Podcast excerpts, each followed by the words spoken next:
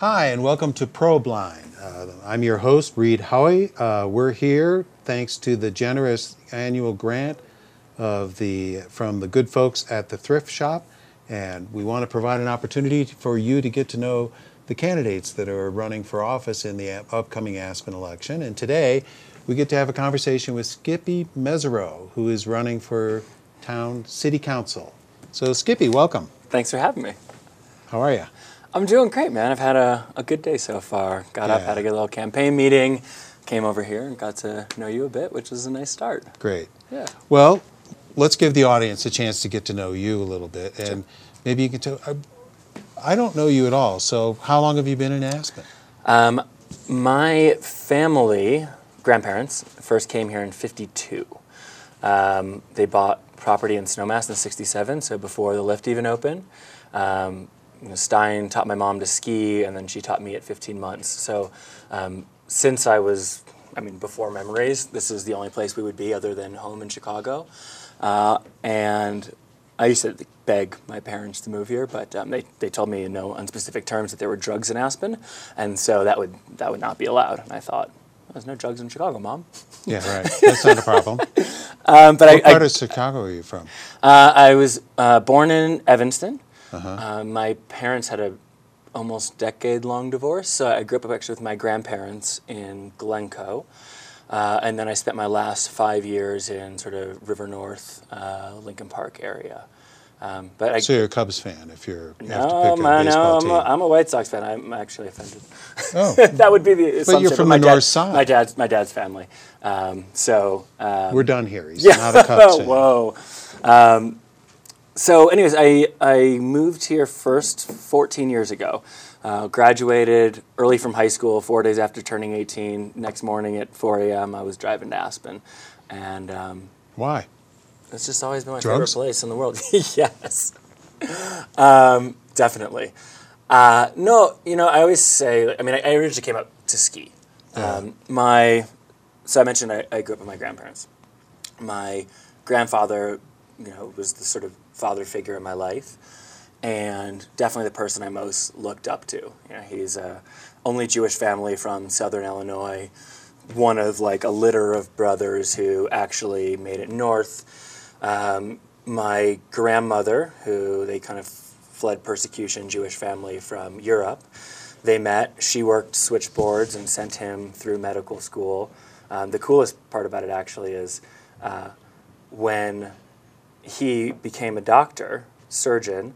Um, he then worked, and she went and got an economics degree from University of Chicago, which for a woman of 93 is pretty amazing. Yeah. Um, so he worked 80 hours a week, but she kind of ran all the finances in the house.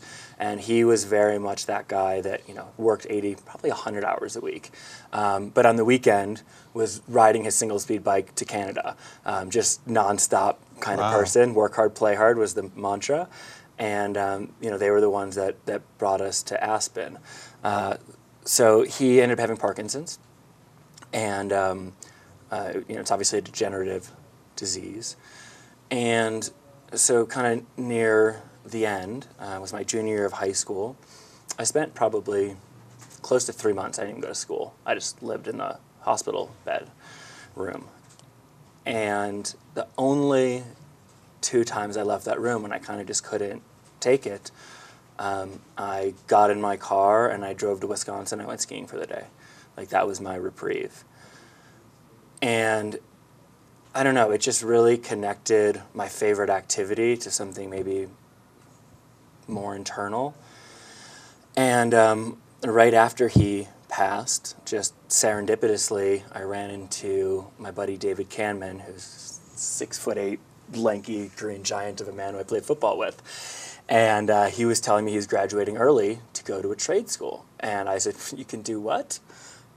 Uh, so I, I went into my uh, advisor's office and I said, Hey, what do I have to do to graduate early? This is a thing you can do. She's like, Yeah, it is a thing. She pulls out my record, and um, I would describe myself as a uh, like a dedicated procrastinator. If there's something to be done now, I, I like can't put it off to the next moment. And so I had taken 21 credits every year, no lunch, no recess, just because that's how I operate.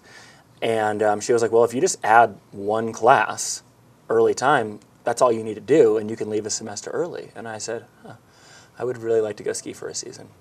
So I came out here to do that before college. Um, I fell in love with it. I met a bunch of local guys who were older than me. I was 18, they were 25, 26. Brian Anzini, JF Brugger, uh, Tony Prinkle, I mean, some of the best skiers in the valley.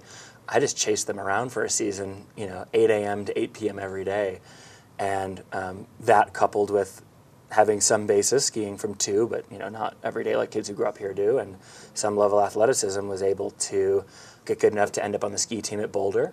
Uh, so then I lived here in the winters, and I went to summer school on an athlete schedule. Um, and uh, I did leave for a little bit for the real world to follow career, job, that kind of thing. And I came back. What was that? Uh, so I, in co- I also graduated early from college, same kind of deal.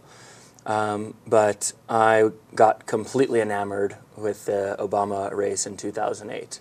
So I uh, graduated early um, and went back to Chicago, stayed at my parents' place, and uh, took an interview at HQ and started as an unpaid intern.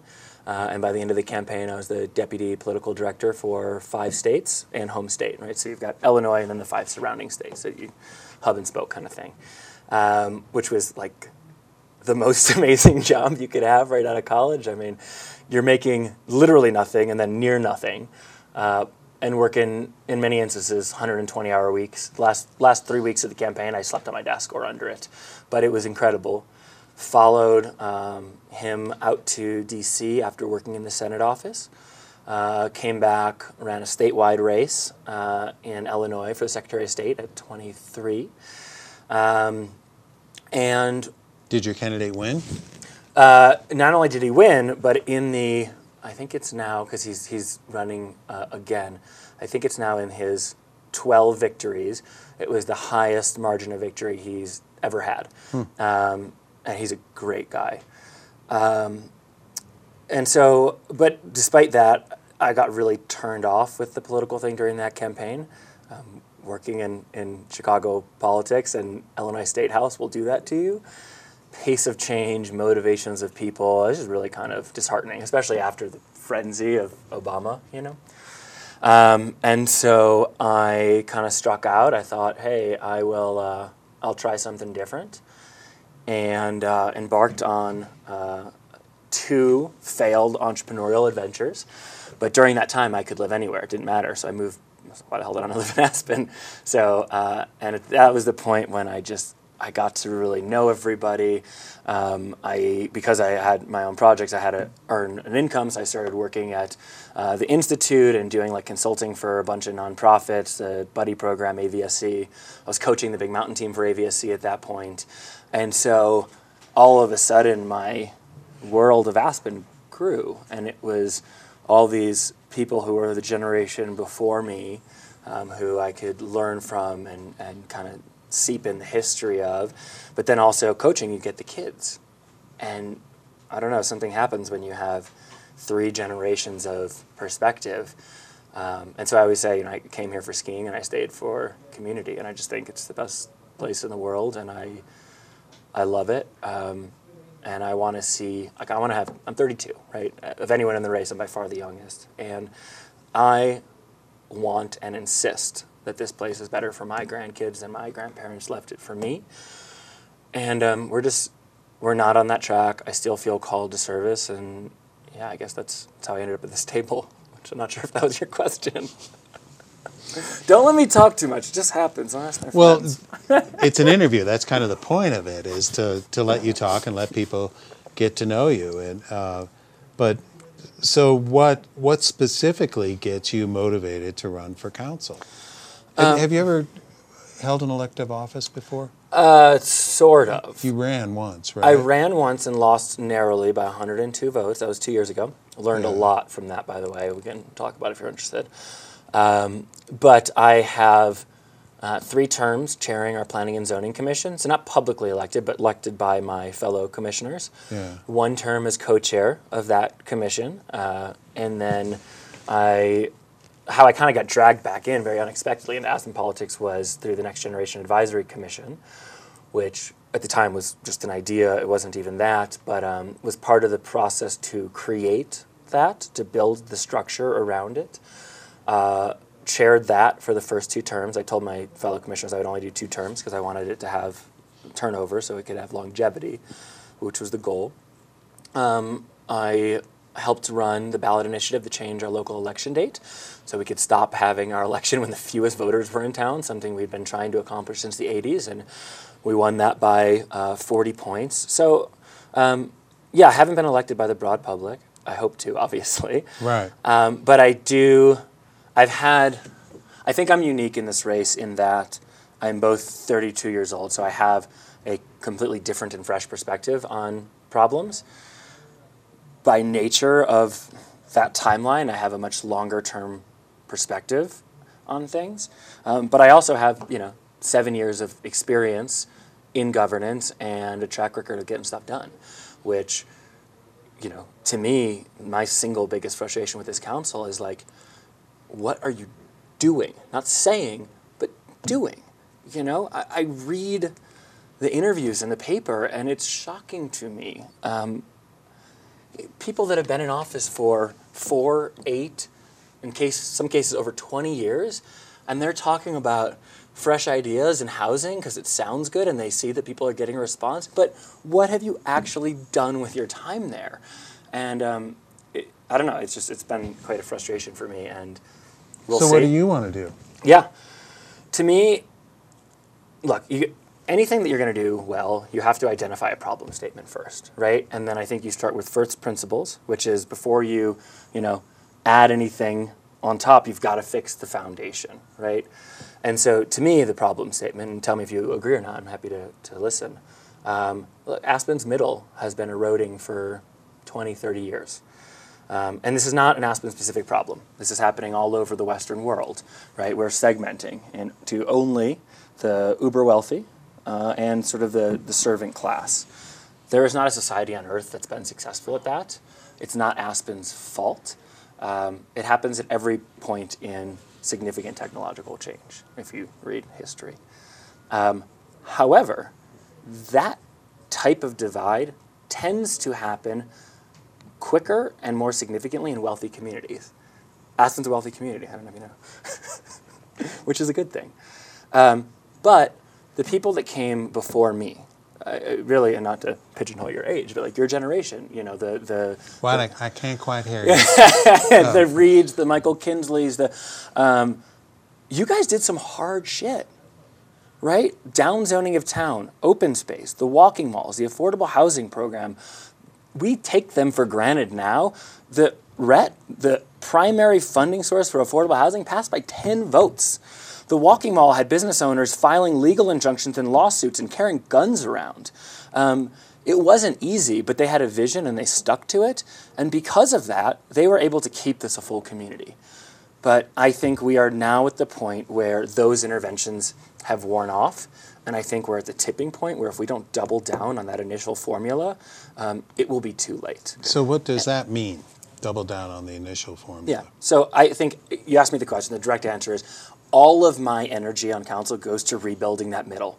Not because there's anything wrong with the wealthy or wrong with um, the, the class down here.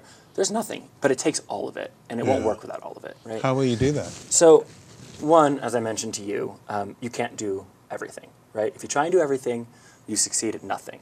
So, I want to be very honest with you and with the voters about where my time actually goes, because I'm going to be very narrowly focused. The first and most important thing is housing. Everybody talks about it. What do they do about it? If you don't solve the housing crisis, and by the way, it is about to get hugely worse if we do nothing. Entropy is not our friend in this. Um, we have to get really bold and really brave about how we take on housing. Um, but if we don't solve housing, nothing else matters. You know, you do transportation, who is it for? You fix up the curbs and gutters, who is it for? You build a hotel, who's going to work in it? Um, so that has to be number one. And to me, you there are two unassailable pillars that we have to agree to as a community. One, we have to keep our commitment to the retirees who built this town, right? Not just because they built it, but look, I grew up in my grandparents' home. The transfer of generational knowledge and wisdom is vital to any community. After uh, real estate and the ski mountain, our number three thing is intellect and nonprofits. Who do you think all those volunteers are? Um, so that's number one. Number two, our initial goal was to house 60% of our workforce in town. We are at 38% and dropping. We have to recommit to that 60%. Those are the two things that to me are non negotiable. To get there will be difficult. It's going to take 10 years if we're really good. It's also going to require trade offs. This isn't happening. You don't get Right. something for nothing, right? Um, whether it's money, whether it's density, uh, whether it's buy downs, something's going to have to give. Um, but I think if you're not willing to accept those trade offs, then you're implicitly or explicitly accepting the demise of our town, and I refuse to do that. So to me, that's that's number one.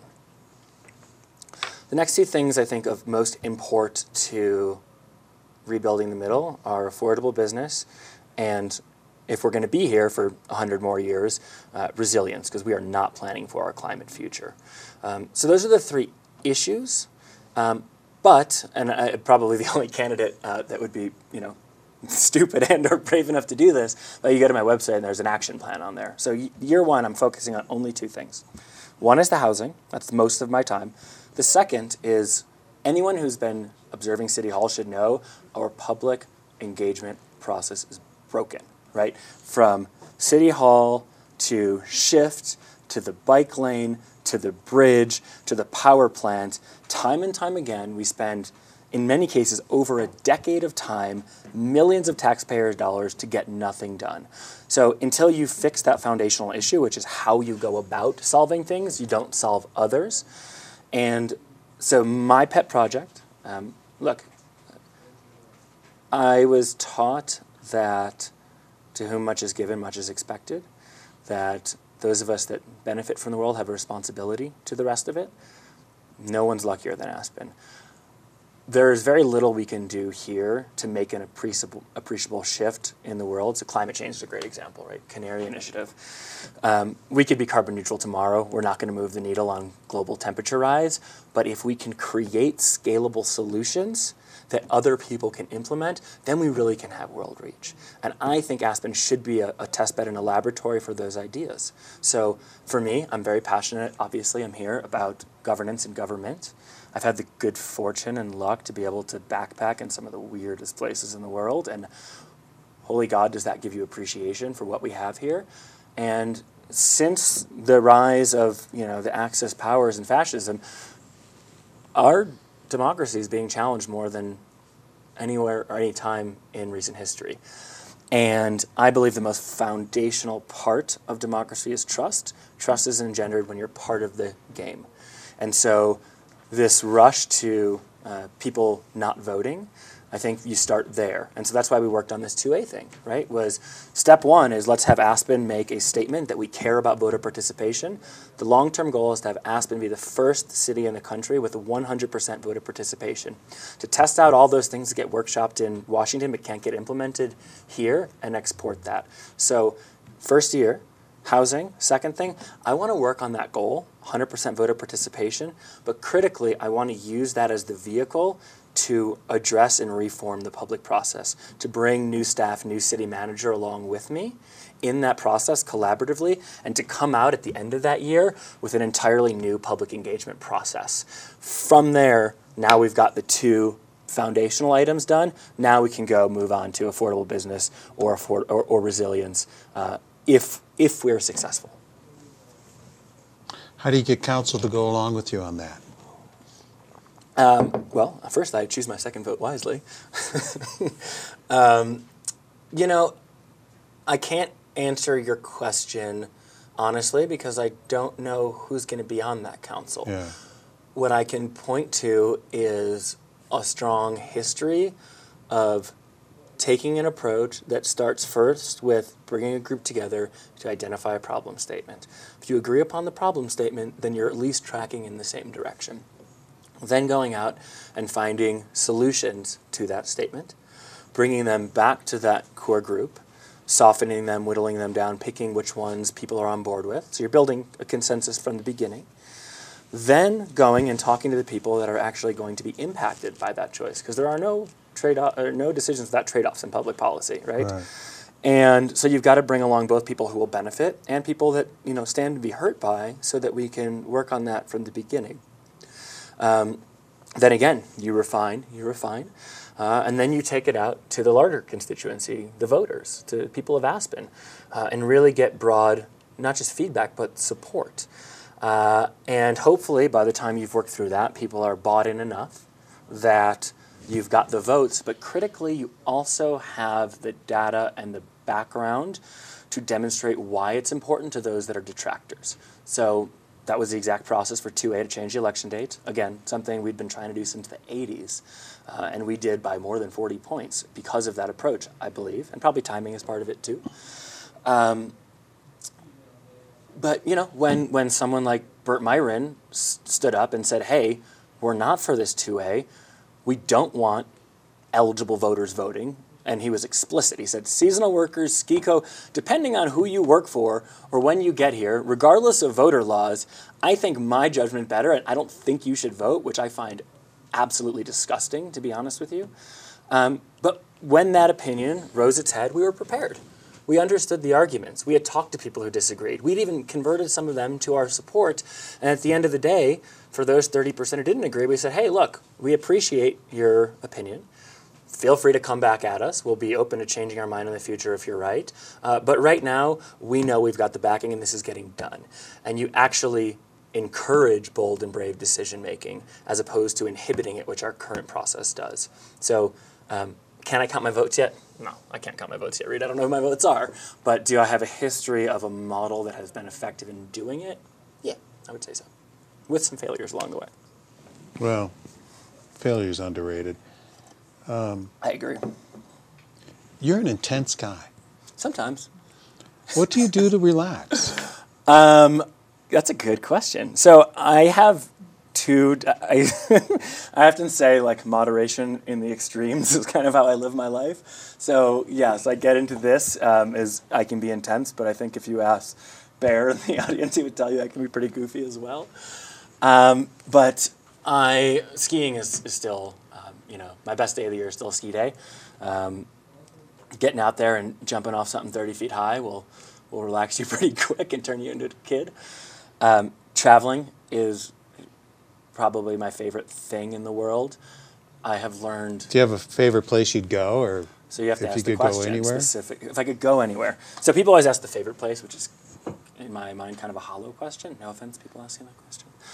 Okay, we're done. Here. But well, but I think you have to you know, hone in on it because to me there's a big distinction between vacation and travel. I don't go on vacation; I travel. Um, I'm not really interested in vacation. Sitting on a beach is not interesting to me. Yeah. Um, But what I does go- interest you I want to go take myself as far outside of my social, cultural, political, economic norm as possible Where would that be then? the place that I would, I'll reframe it for you. The place that I would least give back as an experience is North Korea. Um, that's obviously not a place you want to go vacation. Um, I would go back, but um, yeah, probably in order. This is going to sound weird. Um, North Korea, Burning Man, Iran, in that order for that reason. Uh, so travel is a big one, and I'm happy to jump in on any fun travel stories. Um, summer for me is all like running. Um, well, well, let's stop here for a second. North Okay. Korea, yeah. Burning Man, Iran. Iran. I think that's a fascinating list. Yeah. You know, North Korea is, you know, the hermit kingdom, and we know very little about it. It's, it is going to some place that we're not connected to. Um, then Burning Man, it's it's hard to say whether that's uh, an alternative experience or, or what now. And Iran is the same Mm-hmm. Have way. you been to the, the second? No. No. Okay. Because I think people who haven't been often have a lot of misconceptions about it.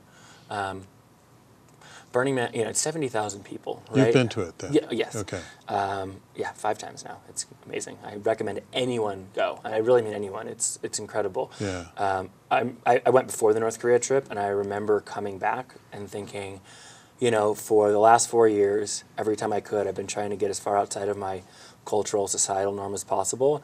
And all I had to do was go to Nevada, which is pretty cool. Yeah.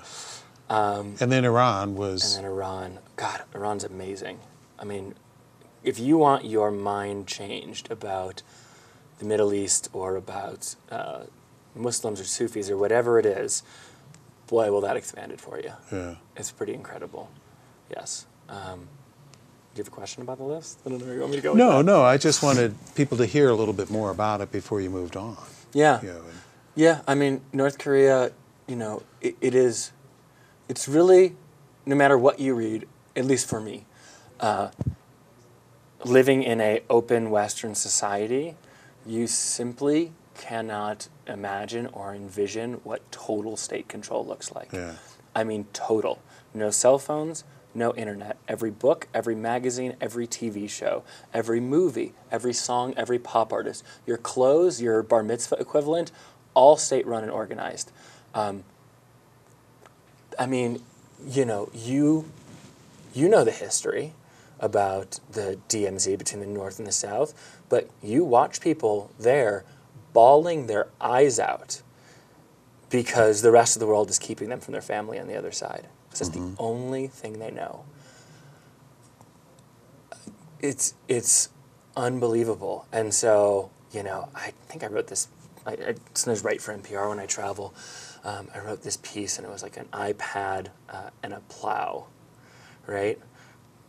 I wouldn't I wouldn't drop a bomb. Uh, I wouldn't stoke conflict. How do you stoke conflict with someone who has a completely different understanding of the world, right? Drop an iPad from a balloon and let them explore it for themselves and find it. You can't go into Bible camp and say, "Hey, your God's an asshole," and expect a good response, right? Yeah. um, and a plow because you you literally you drive on these six lane highways that are perfectly manicured and you don't see a car for two hours and you pass fields and it's 40 degrees and raining and there's not even an ox so it's a piece of metal and two people with a rope give them a little convenience and an opportunity to grow i think that's how you win that battle right it's a, so it's, it's a powerful experience Amazing. Well, we're running out of time. Too it much. went it went pretty quickly, um, but I really want to thank you for making the time today, and, Thanks. and for anyone who runs for public office, including yourself, and thanks Reed. uh, really appreciate it. Thank you, Reed. I, I really appreciate you, and I hope anyone who's watching realizes that, you know, I'm, I'm not running to pull punches or cover up issues. You know, I'll tell you exactly what I think about anything, and I'll be willing to listen if you disagree and change my mind if evidence presents. And so, you know, I'm an open book, and I hope that um, people find us however they can. I can't tell you how to do it, but you can find it. You're smart. and uh, I, hope, I hope they reach out, and I, I hope to have their vote because I think we're at a this is a tipping point, man, and this is going to be a really big election. Thank you, Skippy, Thanks, Reed. and thank you for joining us on this edition of ProBlunt.